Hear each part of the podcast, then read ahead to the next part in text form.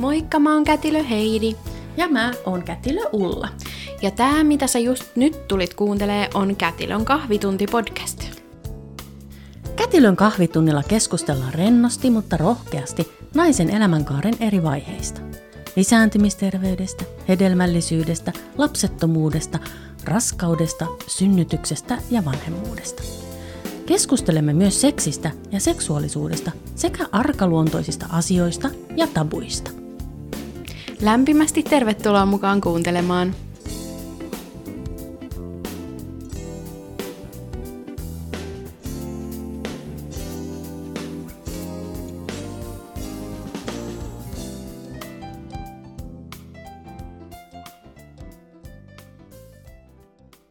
Viime jaksossa me tota, puhuttiin siitä latenssivaiheesta ja päästiin lopulta siihen, että synnytys alkaa olla käynnissä. Niin, niin keskitytään nyt siihen, että, että mitä sitten, kun siitä latenssivaiheesta päästään ja alkaa se aktiivinen synnytys itsessään. Ja tota niin, äh, käydään ihan kaikki synnytyksen vaiheet tässä jaksossa läpi ja, ja tota niin, tutustutaan vähän siihen, että mistä se itse synnytys sitten koostuu. Hmm. Oikeastaan niin kun on sen latenssivaiheen jälkeen, niin voidaan ruveta puhumaan tämmöisestä aktiivisesta avautumisvaiheesta.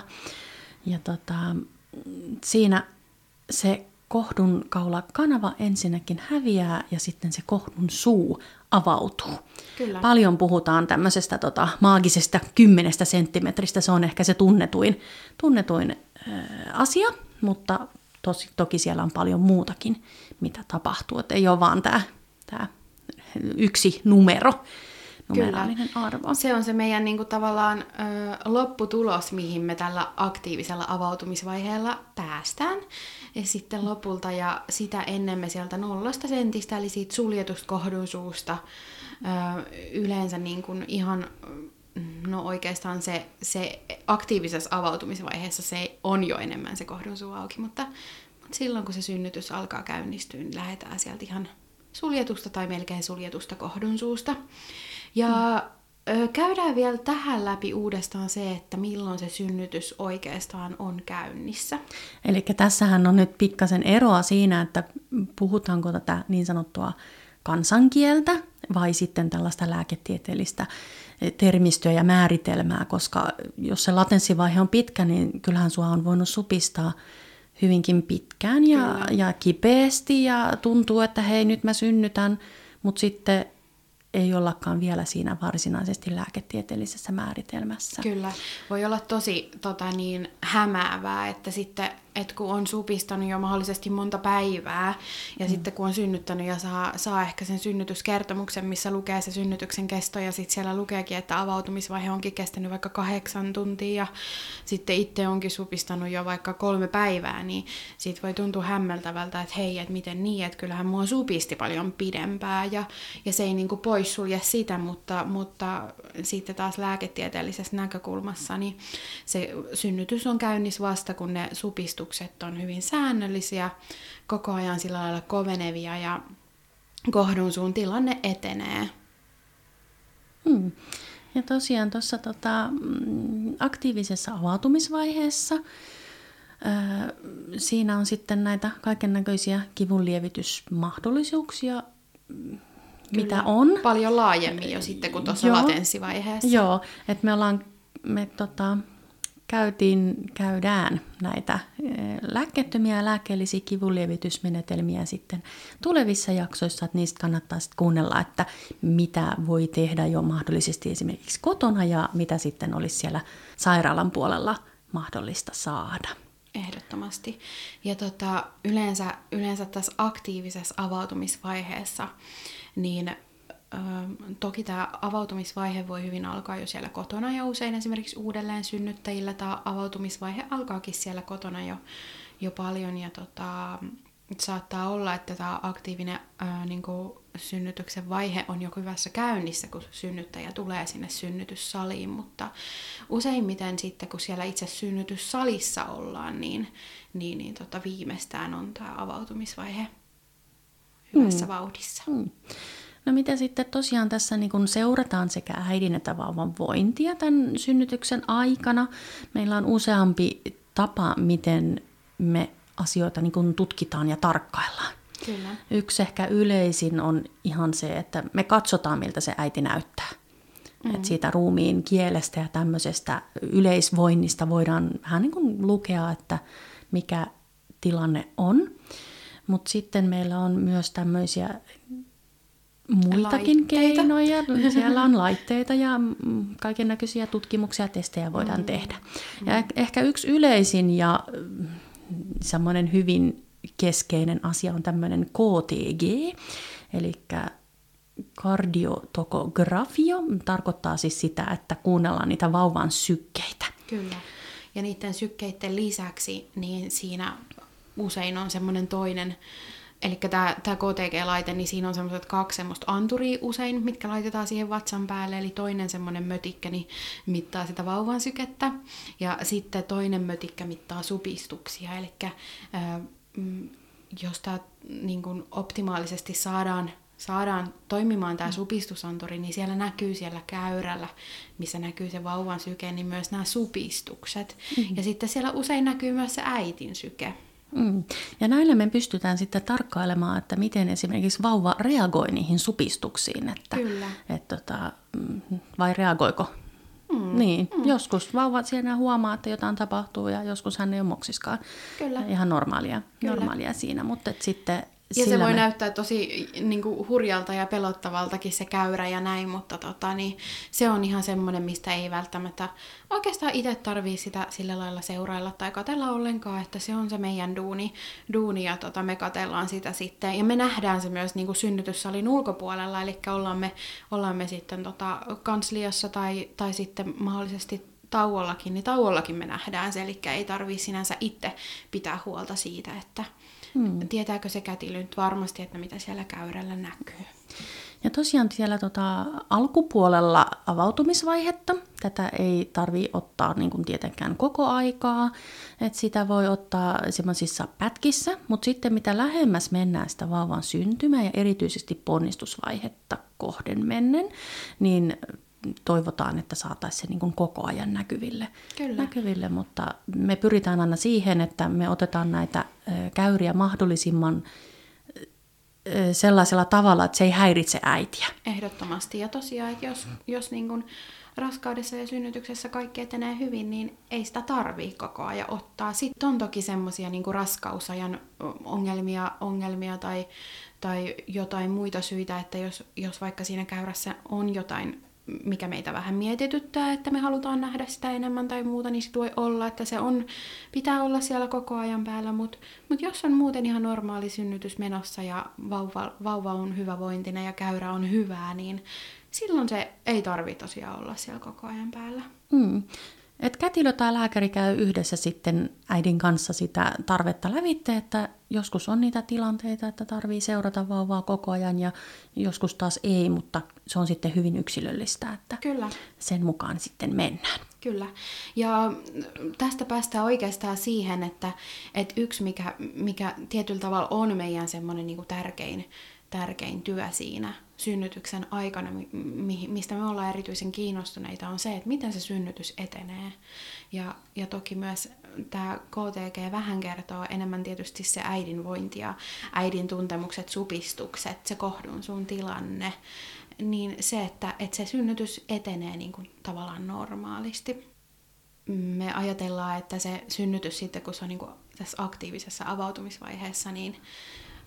Jos sinänsä katsoo jotain kätilötön oppikirjaa, niin niistä hän löytää semmoisen tiedon, että kohdun suu avautuu normaalisti sentin tunnissa, mm. mutta eipä mulla ainakaan kauhean montaa kertaa mene tämän oppikirjan mallin mukaisesti, että aika usein, usein tota, sitten kohdun suu etenee joko hitaammalla tai nopeammalla tahdilla. Kyllä. Ne on sinänsä normaaleja. Kaikki, tai sitten just, se... etenee ensin niin kuin, vaikka monta senttiä ja sitten tulee aina pieni tauko, että ei etenekään ja sitten taas etenee mm. lisää. Niin Joo. Se Kunhan on... se kokonaissuunta on sillain sinne Kyllä. avautuvaan kohdun suuhun Kyllä, että tavallaan tapahdu sit sellaista, että, että se on niinku pysähtyneenä monta tuntia. Sitten sit voi olla, että tarvii niinku miettiä, että pitääkö sitä jota, jollakin tavalla puuttua siihen synnytykseen. Mutta jos on mm. suunta koko ajan niinku sinne, sinne tota 10 senttiä kohti, niin aika vapaasti niinku saa rauhassa synnyttää. Hmm, hyvä. Mutta äidinvointia, vauvavointia voidaan seurata sitten muillakin tavoilla. Esimerkiksi voidaan mitata äidin lämpöä, että tuleeko mahdollisesti kuumetta tai muuta tämmöisiä Kyllä. pieniä, pieniä testejä siinä tehdä sitten. sitten. Mutta oikeastaan, mm. että jos kaikki sujuu hyvin ja näin, niin ei meidän tarvitse puuttua siihen Ei, ja tosiaan se, että mitä niin kuin äiti tavallaan, me ollaan todella korvat ja hoksottimet hereillä niin kuin siinä, että mitä se äiti kertoo, mitä äiti tuntee. Äiti usein myös aistii sen, että jos on vähän kuumeinen olo tai muuta, että, että tota, niin, niin osaa kertoa myös meille sitten, että jos on omassa voinnissa jotain poikkeavaa. Ja tuosta lämmöstä tulikin mieleen, että, että tota niin, on hirveän tärkeä, koska se lämpöhän nousee siinä synnytyksen aikana ihan normaalistikin vähän sen niin kuin mm. Me puhutaan niin sanotusta työlämmöstä, kyllä. että jos sä lähdet juokseen maratoniin, niin Joo. kyllä siinä rumilämpö vähän nousee, että tulee hiki ja on näin. vähän kuin maraton, että aika semmoinen niin kuin pitkä, pitkäkestoinen suoritus ja tosiaan niin kuin esimerkiksi nesteen tarvehan lisääntyy ihan merkittävästi mm. synnytyksen aikana mm. ja energiansaannin tarve, eli me aina muistutellaan siellä synnytyssalissa, että muista juoda ja muista syödä. Että... Mm.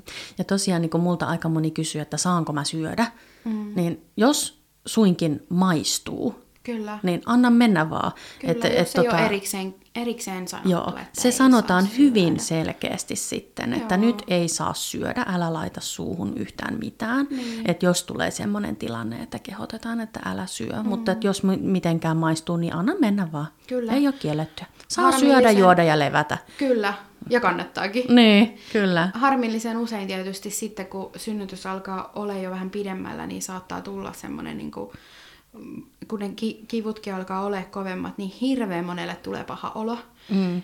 Joo, ja hei, ruokahalu häviää. Mm, niin kuin mä sanoisin, että lähes kaikilta. Kyllä. Ja se on ihan normaali juttu, että Joo. me ei kylläkään nälkään kuolla siinä, siinä tällainen ja Se on semmoinen luonnon aikana, oma tapa varmaankin mm. pitää se vatsalaukku tyhjänä ja myöskin sitten, koska mm. useinhan vatsakin tyhjenee siinä synnytyksen aikana tai kun synnytys lähtee käyntiin, niin saattaa olla, että joutuu ravaa siellä vessassa. Niin mm. Se on semmoinen luonnon oma tapa tavallaan tyhjentää se, se ruoansulatus-elimistö sieltä. Mm. Normaalia, normaalia. Kyllä. Mm. Ja tuosta muuten vielä sanon tuosta ravinnosta ja nesteytyksestä, niin äh, tämmöinen samariin, eli tämmöinen hedelmäsuola, mm, jotkut urheilujuomat, missä on tämmöisiä niin kuin sokereita ja suoloja, niin on itse asiassa aika hyviä. Jos ei tee oikein mitään niin kuin mieli syödä, niin nappaa tällaisen samariinin tai jonkun urheilujuoman siinä synnytyksen aikana, niin niillä on ihan tutkittu, että, että niillä, ne sitten antaa tavallaan vähän niin kuin energiaa sille kohtulihaksellekin. Eli siis kohtuhan on lihas, joka ihan yhtä lailla niin kuin muut lihakset, niin tekee niin kuin tavallaan se on kohdun urheilusuoritus, tämä synnytys. Eli se tarvii siellä nesteitä ja niin suoloja ja sokereita, että se jaksaa supistaa. Hmm. Ja hei, ei hätää, jos sulle tulee synnytyksen aikana semmoinen olo, että oksettaa, ei tee mieli syödä, juoda yhtään mitään, niin sittenhän meillä on siihen keinoja olemassa siihenkin tilanteeseen, että me voidaan hyvin antaa suonen sisäisesti vähän nesteytystä. Ja, Sokereita ja, tota, ja suoloja. Kyllä, kyllä, se onnistuu kyllä, että, että, että vaikka olisi ihan semmoinen niin kuin vaikka oksennustautikin ihan, että, että nesteet mm. on kadonnut ja olet kuiva, niin ei hätää, kyllä me saadaan tämä asia hoidettua Kyllä. sitten tätäkin kautta, että onnistuu. Mm. Kyllä. Mutta muuten se oikeastaan se aktiivinen avautumisvaihe on semmoista niinku odottelua. Mm. Monesti, monesti tota, mm, synnyttäjä tai perhe niinku kysyy, että no mitäs nyt tehdään, että tehdään tässä, niin tota, nyt mm. odotellaan tavallaan just sitä, että se kohdun mm. suu aukeaa siihen 10 senttiin ja vauva laskeutuu sieltä synnytyskanavassa niin alas, että, että voidaan mm. lähteä ponnistamaan. Niin, mä sanon aina usein tällaisille ensisynnyttäjäperheille, jotka tulee innosta puhkuen paikalle, että unohtakaa kaikki leffasynnytykset, että synnyttäminen on todella paljon semmoista, että nyt me vaan odotetaan. Kyllä. Ja siinä on hyvää aikaa just kokeilla niitä kaikkia, mitä on ehkä syn, mm. raskauden aikana niin kuin lukenut ja käynyt ehkä valmennuksissa, kokeilla kaikki erilaisia tapoja liikkua ja kyykkiä, käyttää jumppapalloa, roikkua siellä liinassa. Puhutaan mm. näistä sitten vielä tuossa myöhemmin, kun käydään niitä lääkkeettömiä kivunlievityskeinoja, eli mitä kaikkea sitten siinä synnytyksen aikana voi tehdä. Niin tämä on oikeastaan niin kuin oikein hyvää aikaa sellaiselle, että silloin kun se vointi sallii on semmoinen niin kuin olo, että jaksaa, niin, niin tota, se on oikein hyvää aikaa sille. Puhuin äsken tuossa siitä, että odotellaan niin kuin oikeastaan sitä, että se kohdun suu aukeaa 10 senttiä ja, ja se vauva laskeutuu synnytyskanavassa sinne oikein alas. Eli tosissaan ponnistamaan ei voi lähteä ennen kuin se vauva on sen, niin kuin, että siihen ei tavallaan niin kuin riitä se, että se kohdun suu on täysin auki, eli 10 senttiä auki, vaan myös se, että vauvan pitää niin kuin, siellä synnytyskanavassa navigoida sinne ihan emättimen suulle. Mm. Ja tässä puhutaankin sitten tämmöisestä niin sanotusta siirtymävaiheesta, mikä on nimenomaan tässä avautumisvaiheen ja ponnistusvaiheen välillä. Kyllä. Ja tämä onkin semmoinen, mikä monet yllättää, että hei, et ei se alakaan nyt, kun kätilö ilmoittaa, että hei, sä oot täysin auki. Mm. Että ei me nyt heti lähetäkään välttämättä aina tota, ponnistamaan, Kyllä. vaan sitten taas odotellaan. Ja tota, Joskus tää... se voi viedä jopa useamman tunnin se, että tavallaan vauva on valmis siihen, että hän lähtisi sieltä syntymään. Se mm. itse synnytyskanavahan, niin, niin, niin vauva joutuu siellä tekemään tietynlaiset käännökset ennen kuin hän pääsee siihen asti, että, että tota niin, hän, hän pystyy niin kuin lähteä syntymään, niin siihen menee mm. hetken aikaa, kun se kohtu sieltä, taas ne supistukset niin kuin työntää sitä vauvaa alemmas siellä synnytyskanavassa. Ja, ja tota, tosiaan voi viedä jonkin aikaa. Usein tunti, kaksi on aika semmoinen normaali, mm. minkä ajan me odotellaan ennen kuin, ennen kuin äitiä alkaa. Ja usein sitten, kun vauva on siellä sopivalla korkeudella, niin sitten äiti alkaa ponnistuttaa. Ja se on meille mm. semmoinen niin aika hyvä merkki siitä, että, että nyt ehkä me päästään siirtyä siihen ponnistusvaiheeseen. Nyt se on tosiaan tärkeää ottaa, että se vauva laskeutuu tarpeeksi alas, koska jos hän lähtee ponnistaa silloin, kun vauva on vielä siellä kovin korkealla, niin sitten oikeastaan siinä käy vähän semmoinen niin tilanne, että siinä ehtii sekä vauva äiti että kohtu väsymään ennen kuin vauva on syntynyt. Että hänellä on niin pitkä matka, matka syntyä, että siksi me odotellaan ihan rauhassa. Kyllä. Rauhassa sitä vauvan laskeutumista siellä niin sanotusti ponnistuskorkeudelle. Kyllä. Toki joskus sitten saattaa olla sellaisia tilanteita, että, että joko vauva ei laskeudu siitä odottelusta huolimatta, ja äiti ja vauva ja kohtu alkaa väsymään, tai sitten on joku, joku muu syy, miksi meidän pitää lähteä ponnistelemaan jo ennen sitä tavallaan, että se vauva on siinä ihan ihan optimaalisimmassa asennossa ja paikassa. Mutta sitä sitten tavallaan arvioidaan aina sen tilanteen mukaan, ja voisi olla, että lähdetään kokeilemaan sitä ponnistamista – vähän ohjatummin. Ja jos se sujuu ja sitten vauva tuleekin siinä olemassa ja sitten äiti alkaa tuntea ponnistamisen tarvetta, niin jatketaan sitä ponnistusvaihetta. Ja sitten jos ei siitäkään huolimatta tuntuu, että se vauva ei vaan niinku laskeudu sieltä alaspäin ja ei oikein niinku seuraa tavallaan silloin, kun äiti ponnistaa, niin vauva ei liiku, niin silloin yleensä sitten lääkäri vähän tulee arvioimaan, että olisiko siinä onko, onko se ihan niin, että se vauva mahtuu tulemaan sieltä vai olisiko siinä mahdollisesti sitten jotain esteitä, että vauva ei vaan tuu sieltä sitten sieltä alakautta, että jouduttaisikin menemään sektioon, mutta tota, yleensä niin se aika siinä auttaa, että annetaan se vauva rauhassa tulla sieltä alaspäin. Mm. No sitten seuraavaksi me puhutaan siitä nimenomaan aktiivisesta ponnistusvaiheesta. Ja mm, siitä voi käyttää semmoista vähän nimitystä, että tämä on se työvaihe usein niin kuin äidit kokee, että itse asiassa tuo avautumisvaihe on paljon vaikeampi ja rankempi. Ja tota, sitten tämä ponnistusvaihe onkin niin kuin paljon helpompaa. Joo. Jopa niin kuin ne mahdolliset kivut, mitä on ollut, niin niitä sietää sitten jotenkin hirmu paljon paremmin. Että Kyllä. hirmu moni yllättyy, että, että he odottaa, että tämä ponnistusvaihe on nyt se ihan ultimaattisin eh, katastrofihetki siinä ja kamalaa ja hirveetä, mutta ei se sitten olekaan. Joo, ja jotenkin se, että siinä ponnistusvaiheessa se ei ole pelkkää sellaista odottelua, vaan sä pystyt niinku tekemään sen eteen niinku edistääksesi sitä työtä. Ja jotenkin se, että kun sä pystyt ponnistaa sen niinku aikana, niin se, se niinku vähentää sitä kiputuntemusta.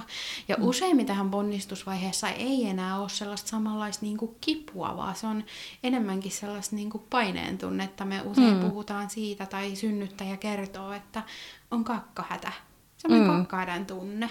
Joo. Eli painaa tuolla. Se tosiaan tulee se kakkahäden tunne siitä, että kun se vauvan pää siellä painaa niitä ö, vähän niin kuin samoja hermoja, mitkä hermottaa sitä peräsuolen aluetta, että se tuntuu tosiaan siltä, että sieltä tulee kakka. Mutta sieltä tuleekin se vauva, että se on, se on hyvin samankaltainen kaltainen se tunne siinä. Ja sitten voikin vaan sitten, että kun tuntuu se hirveä paine, niin ei muuta kuin ponnistaa sinne nimenomaan paineen suuntaan. Kyllä. Tokihan tietysti moni myös miettii sitä, että tuleeko se kakka siinä ponnistusvaiheessa. Tämä on ja ehkä kysytyin olisi... kysymys. Joo, että... ja että se, on, että se tuntuu jotenkin, mä ymmärrän, että se tuntuu jotenkin tosi epämiellyttävältä ajatukselta, mutta se ihan näin niin kuin fysiologian mukaan menee silleen, että se kakka tulee sieltä ensin ja sitten se vauva tulee sieltä perässä, koska se vauvan pää painaa sitä suolta siellä mm. lyttyy ja, ja sitä ei kannata yhtään, yhtään tota niin kuin ajatella, jos vaan mahdollista, koska me ollaan totuttu siihen. Joo, Ihan ei se kakka, kakka siellä, jos sieltä tuleekin, niin haittaa kätilöä Ei, laisinkaan. ei. Ja usein se siinä sitten siinä ö, tilanne, kun on päällä, niin unohtuu se, että vaikka olisi etukäteen vähän jännittänyt, että apua, että nyt se kakka mm. tulee sieltä, niin, niin tota, se onneksi unohtuu siinä, kun vauvaa ponnistaa. Että, Kyllä. et, et. Ja kätilö hyvin diskreetisti sitten, jos kakka sieltä tulee, niin voi vähän pyyhkästä sitä pois tai Kyllä. ö, näin, niin ei tarvitse sitä miettiä, että nyt siellä on joku kakkapökälle pyörimässä Ei siellä. ollenkaan. Ei, ei. Se on meille ihan normaalia juttua, että, että, että me keskitytään kyllä enemmän siihen vauvaan ja siihen itse ponnistusvaiheen hoitoon kuin sitten, että mahdollisesti, että mitä sieltä peräsuolesta tulee. Kyllä. Äiti saa oikeastaan niin kuin, tässä vaiheessa luvan vaan keskittyä siihen, että, että muistaa hengittää. Se on ehkä meidän semmoinen ponnistusvaiheen niin kuin yksi tärkeimmistä jutuista, että, että äiti muistaa hengittää, koska myös sit se antaa sille vauvalle, koska vauvalla on tässä niin kuin ponnistusvaiheessa semmoinen aika tiukka tilanne. Siellä on ahdas lantio, niin kuin aina suhteessa vähän vauvaan, niin vauvan pää on siellä puristuksissa ja, ja on tosi tärkeää, että se vauva saa sieltä äitin kautta sitten verenkierrosta happea, niin Mm. Eli aina kun sulla ei ole supistusta, niin sun tehtävänä on silloin rentoutua ihan täysin.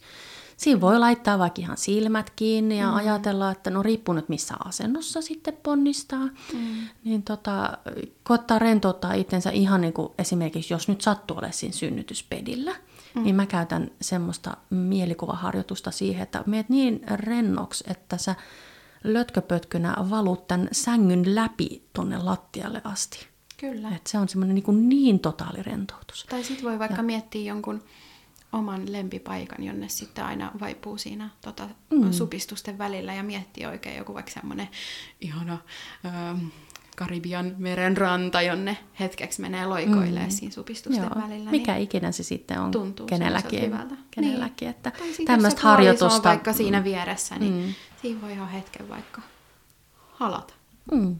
Ja tässä voi tosiaan tämmöistä niin kuin, mielikuvaharjoitustahan voi tehdä jo siinä raskausaikana. Voi vähän miettiä, että onko se mun ö, kiva paikka, onko se joku mökki, vaikka mm. oma mökki, metsä, merenranta, vai onko se joku, tiedätkö, ihana kahvila ja sulla on edessä joku semmoinen ihana latte tai joku, se voi olla ihan mikä, tai sitten se on joku oman perheen ympäröimä tai oma Kyllä. Rakas tai mikä se nyt kenelläkin sitten Kyllä. on. Ja tässä ei ole mitään rajoja, koska Ja ne on siellä sun mielissä. Niin. Joo. Ja sitten jos sulla on siinä tukihenkilö, puoliso, kumppani, niin te voitte esimerkiksi yhdessä joskus tällaisia harjoituksia tehdä, että toinen voi vaikka kuiskia niitä ihania asioita sun korvaan. Tai, tai sitten jos se on se, että hei, että vauva kohta syntyy ja sitten mä tuon sulle shusia. Mm. Mm. Ja tätä hän voi käyttää ihan näitä mielikuvajuttuja ihan siellä aktiivisessa avautumisvaiheessa tai siellä latenssivaiheessa. Yrittää niin kuin, mm. kehittää siihen jonkun semmoisen mielikuvan, että tuntuu paremmalta. Mm. Tuota, niin, äh, jos mietitään ponnistusvaiheen kivunlievityskeinoja, niin äh, oikeastaan niin kuin ilokaasu- ja pudendaalipuudutus on semmoisia erityisesti ponnistusvaiheessa käytettäviä ö, puudutuksia tai kivunlievityksiä. Me puhutaan niistä enemmän tulevissa jaksoissa, missä käydään läpi noita lääkkeellisiä kivunlievityksiä, niin ei mennä nyt tässä niihin sen enempää. Eli kannattaa kuunnella sitten lääkkeellisten kivunlievitysten jakso. No mä mainitsin nyt, että on synnytyspedin jo tuossa aikaisemmin, mutta hei, sehän ei ole laisinkaan ainoa paikka, missä voi ponnistaa tai millä tyylillä voi ponnistaa. Niitä on valtavan paljon erilaisia. Kyllä. Sängyllä, jos haluaa olla sängyllä, tai jos jostakin syystä tarvii olla sängyllä, niin, niin sen perinteisen, mikä näkyy myös leffoissa ja, ja niin kuin usein kuvataan synnytyksen yhteydessä, sen puoliistuvan asennon niin kuin lisäksi, niin siinä sängyllä voi olla monessa eri asennossa. Mm. Voi olla esimerkiksi kontillaan, eli, eli polvillaan ja käsillään siinä. Mm. Sitä... Siinä usein nostetaan se sängyn Kyllä. pää puoli pystyyn, niin jolloin sä saat sitä niin kuin yläruumista ylöspäin ja, Kyllä. ja tota, saa sitten semmoisen mm, niin kuin pystyasennon oikeastaan. Kyllä, ja kyljellään voi olla. Se on aika mm-hmm. semmoinen suosittu ja kiva, ja itse asiassa tutkimusten mukaan se on yksi semmoinen paras asento siihen, niin kuin, että siinä vähiten tulee niitä välilihan repeämiä. Mm-hmm. Ja äh, sit voi toki olla sen sängyn ulkopuolella. Mm-hmm. Yksi hyvin tykätty asento on äh, ihan siis seisten. Mm-hmm. Eli sitä voi sitä usein sitä synnytyspetiä, tai sitten vaikka esimerkiksi puolapuita tai tukihenkilöä käyttää siinä sitten semmoisena roikkumistelineenä niin sanotusti, niin tota, apuna ja ihan seisten. Kyllä. Toinen seistä. vaihtoehto on, että seisoo polviseisonnassa tai mä käytän semmoista telemark-asentoa aika useinkin tai nimitystä sille, että toinen polvi on maassa ja toisesta jalasta on sitten niin kuin jalkapohja, jolloin se on vähän semmoinen niin kuin toispuoleinen ja sitten se voi vaihtaa ne jalat toisinpäin. Että voi sitten vähän saadaan samanlaista liikettä sinne lantioon. Ja, ja oikeastaan ihan se, että myös vaihtelee niitä asentoja, niin sä voit mm. kokeilla erilaisia asentoja, jos siis vaan vauvan vointi ja sun jaksaminen sallii, niin tota, se, että se lantio saa vähän erilaisia asentoja, niin sit se auttaa siihen, että vauva pääsee niinku sieltä koko ajan lähemmäs, lähemmäs mm. sitä syntymää. Toki sitten on myös niinku kyykkyasento ja sitten on tämä jakkara. Mm-hmm. Että niissä ollaan myös, myös pystyssä ja saa sitä lantiota helposti auki, Kyllä. auki siellä. Ja painovoimaa ja, siihen mm. sitten avuksi. Mm. Ja sitten toki on mahdollista myös, myös synnyttää ammeeseen, eli veteen. Siinä mm. on tiettyjä kriteerejä, mutta, mutta sekin on mahdollista. Mm. Ja usein etenkin siis ensisynnyttäjillä tämä ponnistusvaihe kestää sen vertaa pitkään, että siinä ehtii vaihtamaan sitä ponnistusasentoa, että se ei tarkoita suinkin sitä, että sä haluat nyt ponnistaa tässä yhdessä asennossa ja haluat sitä kokeilla, että se sitten tarkoittaa sitä, että sinä siinä olet sitten hamaan tappiin asti. Että kyllä. Ei, ei, että kyllä sitä ehtii vaihtamaan siinä vaikka useammankin kerran ja voi kokeilla ja sitä voi vähän miettiä, että no ehkä tämä voisi olla hyvä ja sitten kokeilla sitä ja sitten kokeilla vielä kohta jotain toista. Kyllä, ja sitten usein saattaa ollakin, että sitten tulee joku yllättävä asento, mitä ei ehkä ollut ajatellut etukäteen, että voisi tuntua hyvältä, tai semmoinen, että no tota mä en niin ainakaan halua, niin, niin sitten se saattaakin tuntua hyvältä. Ja voi olla, että sitten jos on paljon ollut vaikka pystyssä, pystyssä ja sitten jalat usein alkaa väsymään, niin voi ollakin, että sitten se sängyssä vähän niin kuin selkä pääty kohotettuna semmoinen niin kuin vähän puoli istuva asento, niin onkin sitten semmoinen hyvä, missä saa niin kuin vähän levättyä samalla ja toisaalta sitten se tuntuukin hyvältä asennolta ponnistaa. Hmm. Ja sitten toki myös sitten, jos näyttää siltä, että, että vauva ei jotenkin lähde sieltä syntymään, niin kätilö voi ohjata sulle uusia eri asentoja, mitä sä voit kokeilla, että mikä, mikä olisi sitten semmoinen, että hän sieltä tulisi sitten helpommin. Kyllä. Mutta oikeastaan nyrkkisääntönä voisi sanoa, että ensimmäisen vauvan kanssa joutuu tekemään vähän enemmän töitä mm. kuin sitten seuraavien kohdalla. Mm. Ja tota, että se ponnistusvaihe kestää pitempään. Että jos voisi sanoa, että semmoinen puolesta tunnista tuntiin se on ensimmäisen normaali. kanssa on melko normaali, että Kyllä. toinen, kolmas, neljäs, niin edespäin, niin tulee sitten nopeammin. Että, mm. Yleensä. Yleensä, yleensä ei kyllä joo. aina taas, kun puhutaan mm. synnytyksestä. Niin no nämä on niin yksilöllistä, on mutta voi, sen voisi melkein sanoa melkein jokaisen kohdalla, että se eka on se niin kuin eniten työtä teettävä. Kyllä. Ja, tota... ja usein sitten ensimmäinen vauva vähän vaatiikin semmoista niin kuin aktiivisempaa ponnistamista, eli, eli saattaa sitten joutua tavallaan niin kuin ihan ponnistamaan ponnistamaan, että se vauva sieltä liikkuu. monesti myös voidaan puhua, että, että tota niin, tavallaan se vauvahan tekee siinä ponnistusvaiheen aikana sellaista, voi tuntua, että ei se etene mihinkään, mutta se tekee sellaista edestakas liikettä. Eli se tulee aina eteenpäin sen ponnistuksen aikana sieltä, mutta sitten se aina vetäytyy siinä ponnistusten välillä mm. taaksepäin. Mm. Ja se on ihan normaalia, se on itse hyväkin asia, että vauva ei sieltä rysähdä sellaisella kertaponnistuksella. Nimittäin silloin, kun se tulee sillä hallitusti ja rauhallisesti, niin siellä ehtii ne äidin kudokset tota, myötäämään helpommin Kyllä. ja paremmin. Ei tule mitään semmoisia valtavia repeämiä, että jos yhdellä ponnistuksella vauva sieltä tulee, niin se on aikamoinen rasite sitten niille kudoksille. Kyllä. Ja jossain vaiheessa sitten aina lopulta se semmoinen peruuttelu ja edestakaisin meneminen loppuu. Eli monesti sitten puhutaan, että, että vauvan pää tulee, nousee siihen ihan siihen niin kuin emättimen suulle painamaan sitä välilihaa, ylittää tämmöisen vähän niin kuin kynnyksen ja sitten se ei enää, enää pakene sieltä useinkaan taaksepäin. Ja sit, silloin yleensä tulee tämä ponnistusvaiheen semmoinen ehkä kivuliaivaihe, mikä sitten tuntuu siellä, siellä emättimen ja peräaukon niin suulla semmoisena, jopa joskus puhutaan semmoisesta tulirenkaasta. Eli mm. siellä tuntuu sitten semmoista kovaa venyttävää tuntemusta. Mm, Mutta siitä voi sitten miettiä, että hei, et nyt se vauva on ihan kohta Kyllä. syntymässä. Se on, niinku että se on jo niin semmoinen, niin nyt, nyt sen äitikin tietää, että kohta, kohta syntyy. Ja, Kyllä. Ja, sitten tota... tuleekin aika äkkiä siihen ne kätilön ihanat sanat, että nyt ei tarvii enää ponnistaa. Ja se tarkoittaa mm-hmm. sitä, että, että se vauvan pää on jo syntymässä, ja sillä pyritään siihen, että se vauvan pää syntyy mahdollisimman hitaasti. Ja sillä just ehkäistään sitä, että ei tulisi niitä pahempia repeämiä, kun se vauvan pää syntyy mahdollisimman hitaasti. Mm. Siinä kätilö pystyy sitten tosiaan tukemaan sitä äidin välilihaa, ja Suomessa tämmöinen niin sanottu suomalainen ute, ote opetetaankin tuolla kätilökouluissa jo, että milloin siis kätilö tukee sitä välilihaa. Ja tota, no, siinä pystyy myös sitä välilihaa lämmittämään tämmöisillä lämpimillä liinoilla ja laittaa esimerkiksi ihoöljyä, jos äiti näin toivoo. Ja tota, sitten kohta se vauvan pää on syntynyt. Kyllä.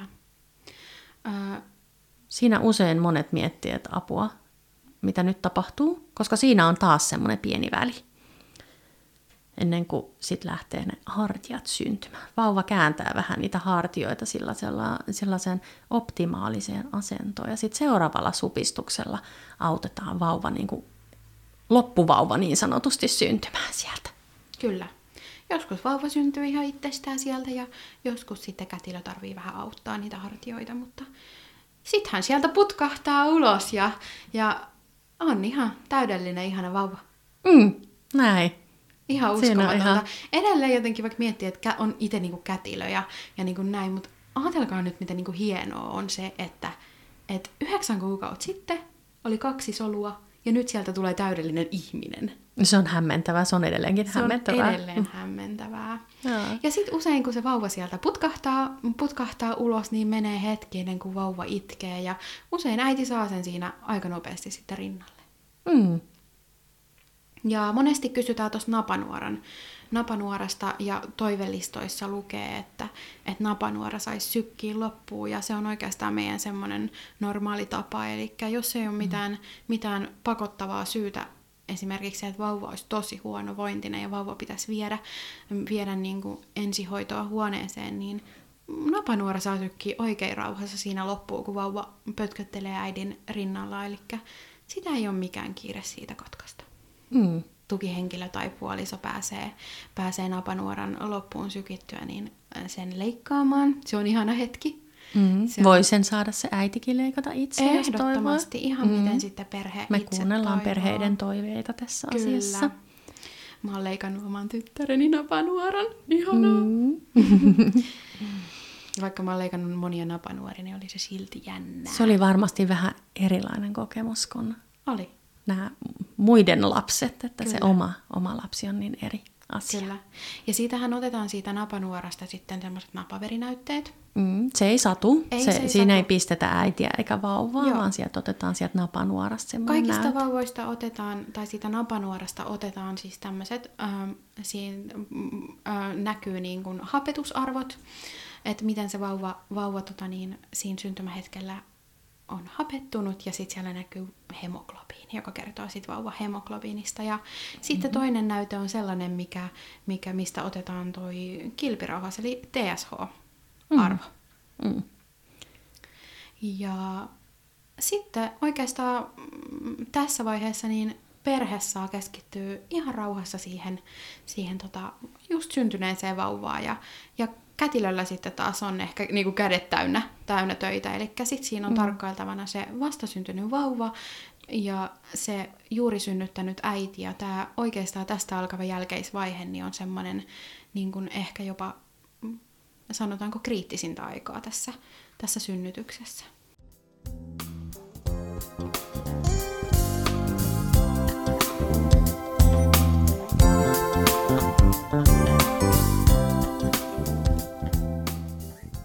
Niin tosiaan siinä jälkeisvaiheessa, niin tota, siinä on useampikin asia, mitä me tehdään ja tarkkaillaan. Yksi, mikä on keskeisimmässä osassa, on istukka. Kyllä. Istukka pitää vielä synnyttää, mutta se ei tosiaan se ei ole niin vaikeaa kuin esimerkiksi se Ei. vauvan synnyttäminen, koska siinä istukassa ei ole mitään Kovia luisia osia. luisia osia. Joo, se joo, vaan että- tulee sieltä kyllä Joo, sitten, usein se on että- semmoinen löts. Joo, huomaa, että jotain siellä on, jotain ylimääräistä siellä tota, emättimessä, kun se tulee, mutta se, se, se ei tosiaankaan satu ollenkaan, Mm. se istukan synnyttäminen. Öö, tässä voi mennä tässä välissä, kun vauva on syntynyt ja istukka syntyy, niin jopa tunti, jopa mm-hmm. vähän enemmän.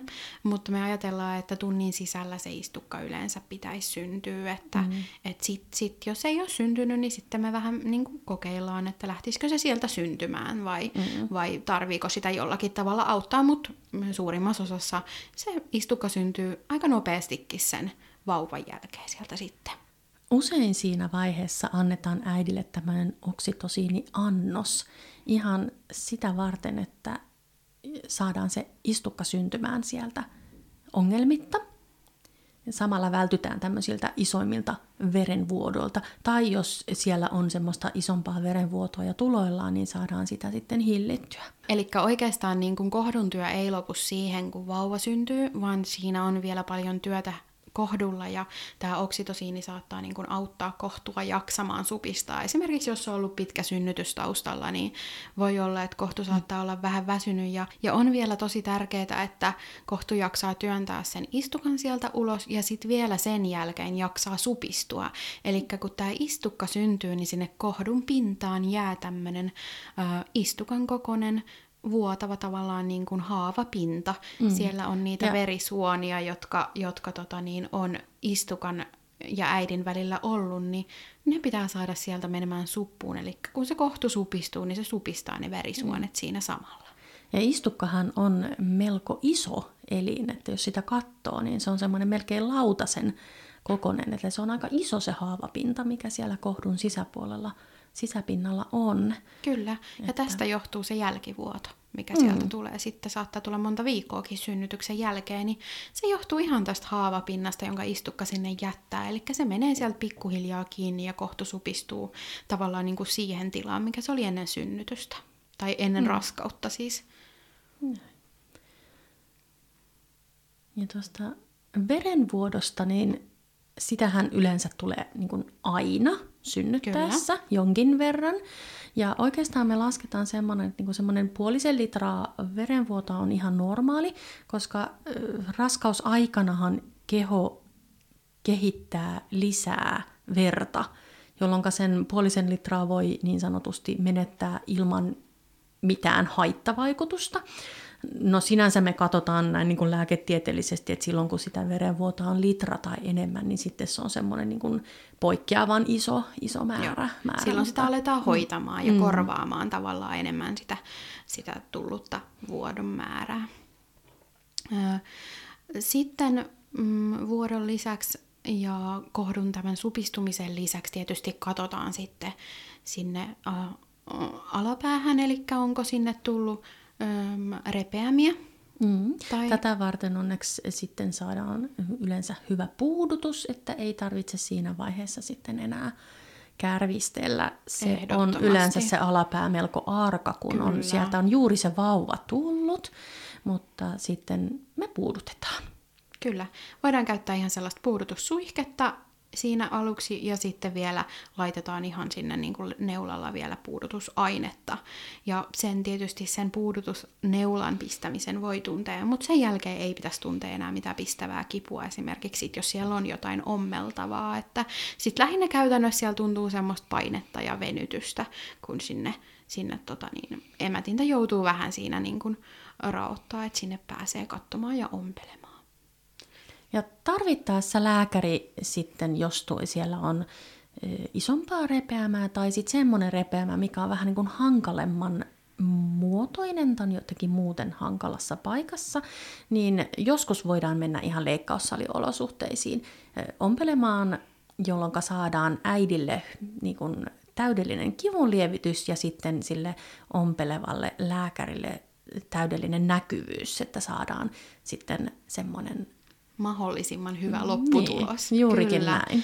Mutta onneksi aika harvoin tarvii lähteä. Eli usein tämä ihan hoituu siinä synnytyssalissa ja vauva saa olla siinä rinnalla jo, jo valmiiksi. No palataan sitten tosiaan sinne vauvaan ja monia sitten mietityttää tämmöiset apkarin pisteet.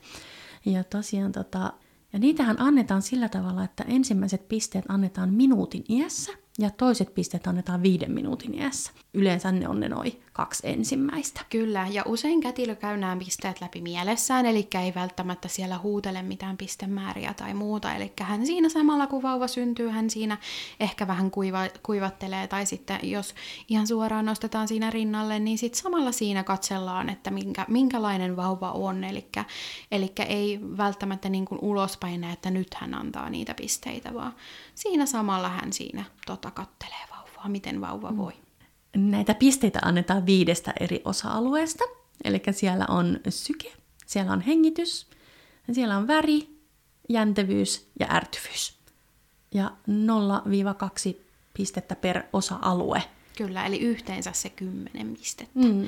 Se kymmenen pistettä on kuitenkin sellainen, että tosi, tosi, tosi harva vauva saa kymmentä pistettä. Niin he siinä yhden minuutin Kyllä, kohdalla. koska on ihan fysiologisesti normaalia, että se yksi piste lähtee siitä, että vauvan kämmenet tai jalkapohjat ja yleensä molemmat sinertää jonkin verran ja siitä silloin otetaan siitä väristä yksi piste pois. Eli useimmiten vauva saa yhdeksän pistettä.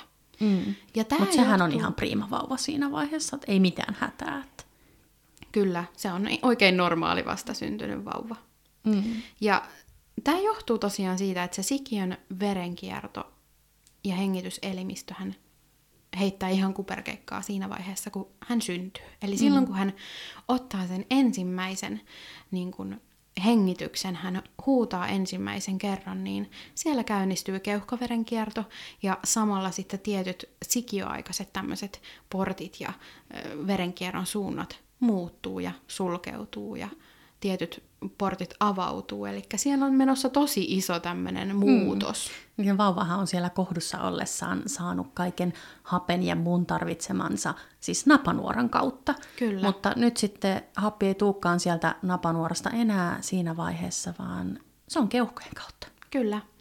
Eli ei ole ihmekään, että vauva välillä on vähän ihmeissään tässä syntymän jälkeen. Eli ei välttämättä tai useinkaan huuda siinä ihan heti syntymän jälkeen, vaan hetken pitää miettiä, että ai, kato mä synnyin ja sit se lähtee siitä mm. toimimaan. Kyllä.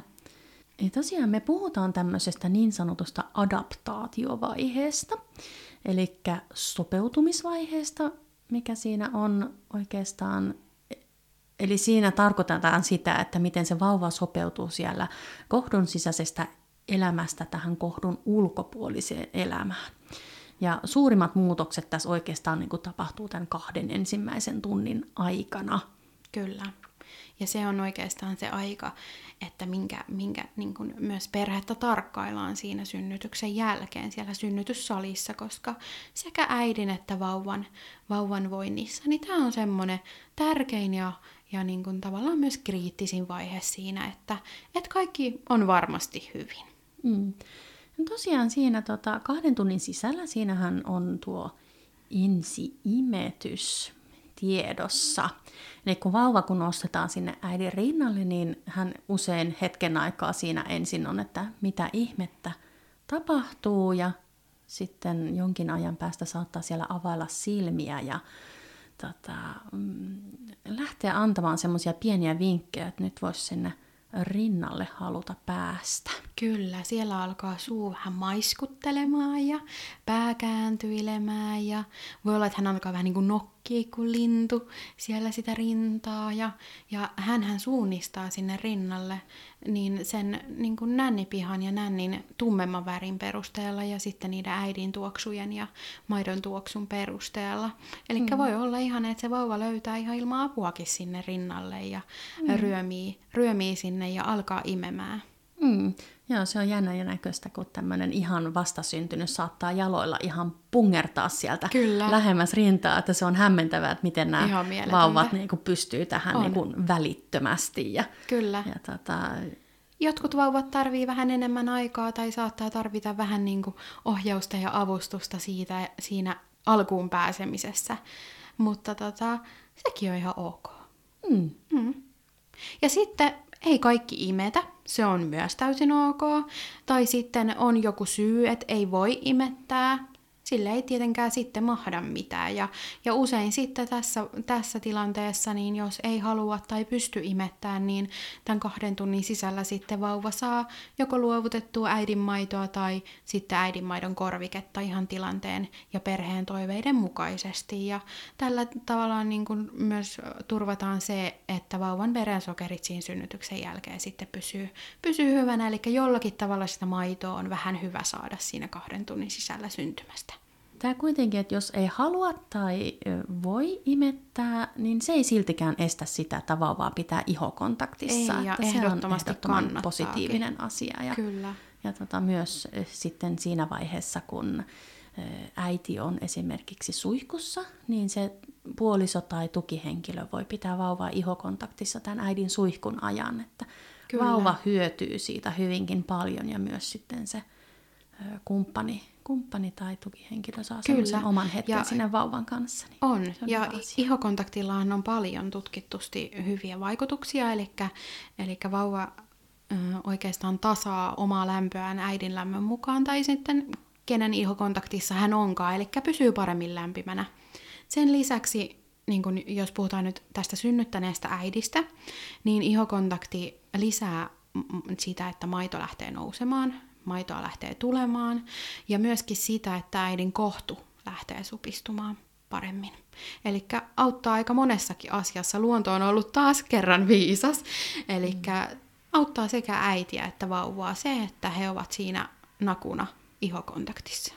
Mm. Tai sitten, että se vauva on siellä paidalla. Tai sitten toki, jos on sellainen tilanne, että jostakin syystä äiti joutuu leikkaussaliin, on esimerkiksi tämä tämmöinen repeämä, joka pitää korjata siellä, tai suurempi verenvuoto, tai, tai äiti on huonovointinen vaan, että ei, ei pysty tai jaksa pitää vauvaa siinä rinnalla, niin silloinkin tämä tukihenkilö tai puoliso voi ihan hyvin ottaa sen vauvan sinne ihokontaktiin ja, ja antaa vauvalle nämä ihokontaktin hyödyt. Hmm. Sitten oikeastaan, kun tämä tämmöinen niin sanottu ensi-imetysvaihe on ohitte, niin sitten sen jälkeen me otetaan vauvasta nämä strategiset mitat, mitä yleensä kaikki sukulaiset ja ystävät haluaa kovasti tietää, niin siinä vaiheessa sitten katsotaan pituutta, painoa ja päänympärystä, mutta sen lisäksi me tarkkaillaan vauvasta muitakin asioita, että me mitataan yleensä vauvan lämpö ja katsotaan, että mitataan semmoiset saturaatioarvot, eli kädestä ja jalasta katsotaan, että ne on hyväksytyllä tasolla. Eli saturaatioarvoilla tarkoitetaan tällaisia veren happipitoisuutta mittaavia arvoja. Eli varmasti se hapetus, vauvan kehon hapetus toimii siellä niin kuin pitää. Ja toisaalta myös siinä näkee vauvan sykkeen, että se on siellä normaalin vastasyntyneen sykkeen rajojen sisäpuolella. Sehän on aika lailla samaa, mitä siinä ihan raskauden aikana, eli aika korkea, 110-160 välissä se vauvan normaali perussyke. Mm. Ja vauvan hengitystä tosiaan siinä kuunnellaan ja katsotaan sitä hengitystiheyttä ja myös me kuunnellaan sitä sydämen sykettä, että kuulostaa ihan normaalilta. Kyllä. Normaalilta Toki sitten tarkemmin vielä lastenlääkäri katsoo ennen kotiutumista nämä kaikki, kaikki niin kuin sydämen rytmit ja muut, että ne on varmasti sellaiset kuin pitää. Ja muutenkin sitten katsoo vauvan, vauvan myöhemmin ö, päästä varpaisiin. Hmm. No tämän jälkeen sitten tota, on aika onnittelukahvien ja, ja sitten pikkuhiljaa siirrytään sinne lapsivuoden osastolle, osastolle jatkamaan sitä vauvaan tutustumista ja perheenä olemista. Ja tota, synnytys, niin. Niin, synnytys on päättynyt. Niin, mutta tästähän se homma vasta oikeastaan lähtee. Kyllä. Hmm.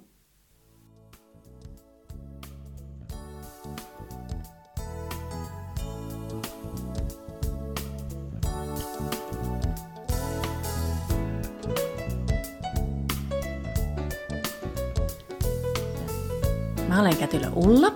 Ja mä oon Kätilö Heidi. Ja sä kuuntelit just Kätilön kahvitunti-podcastia. Ja hei, tuuhan seuraamaan meitä somessa. Löydät meidät Facebookista ja Instasta nimimerkillä Kätilön kahvitunti. Moikka moi ja ensi kertaan!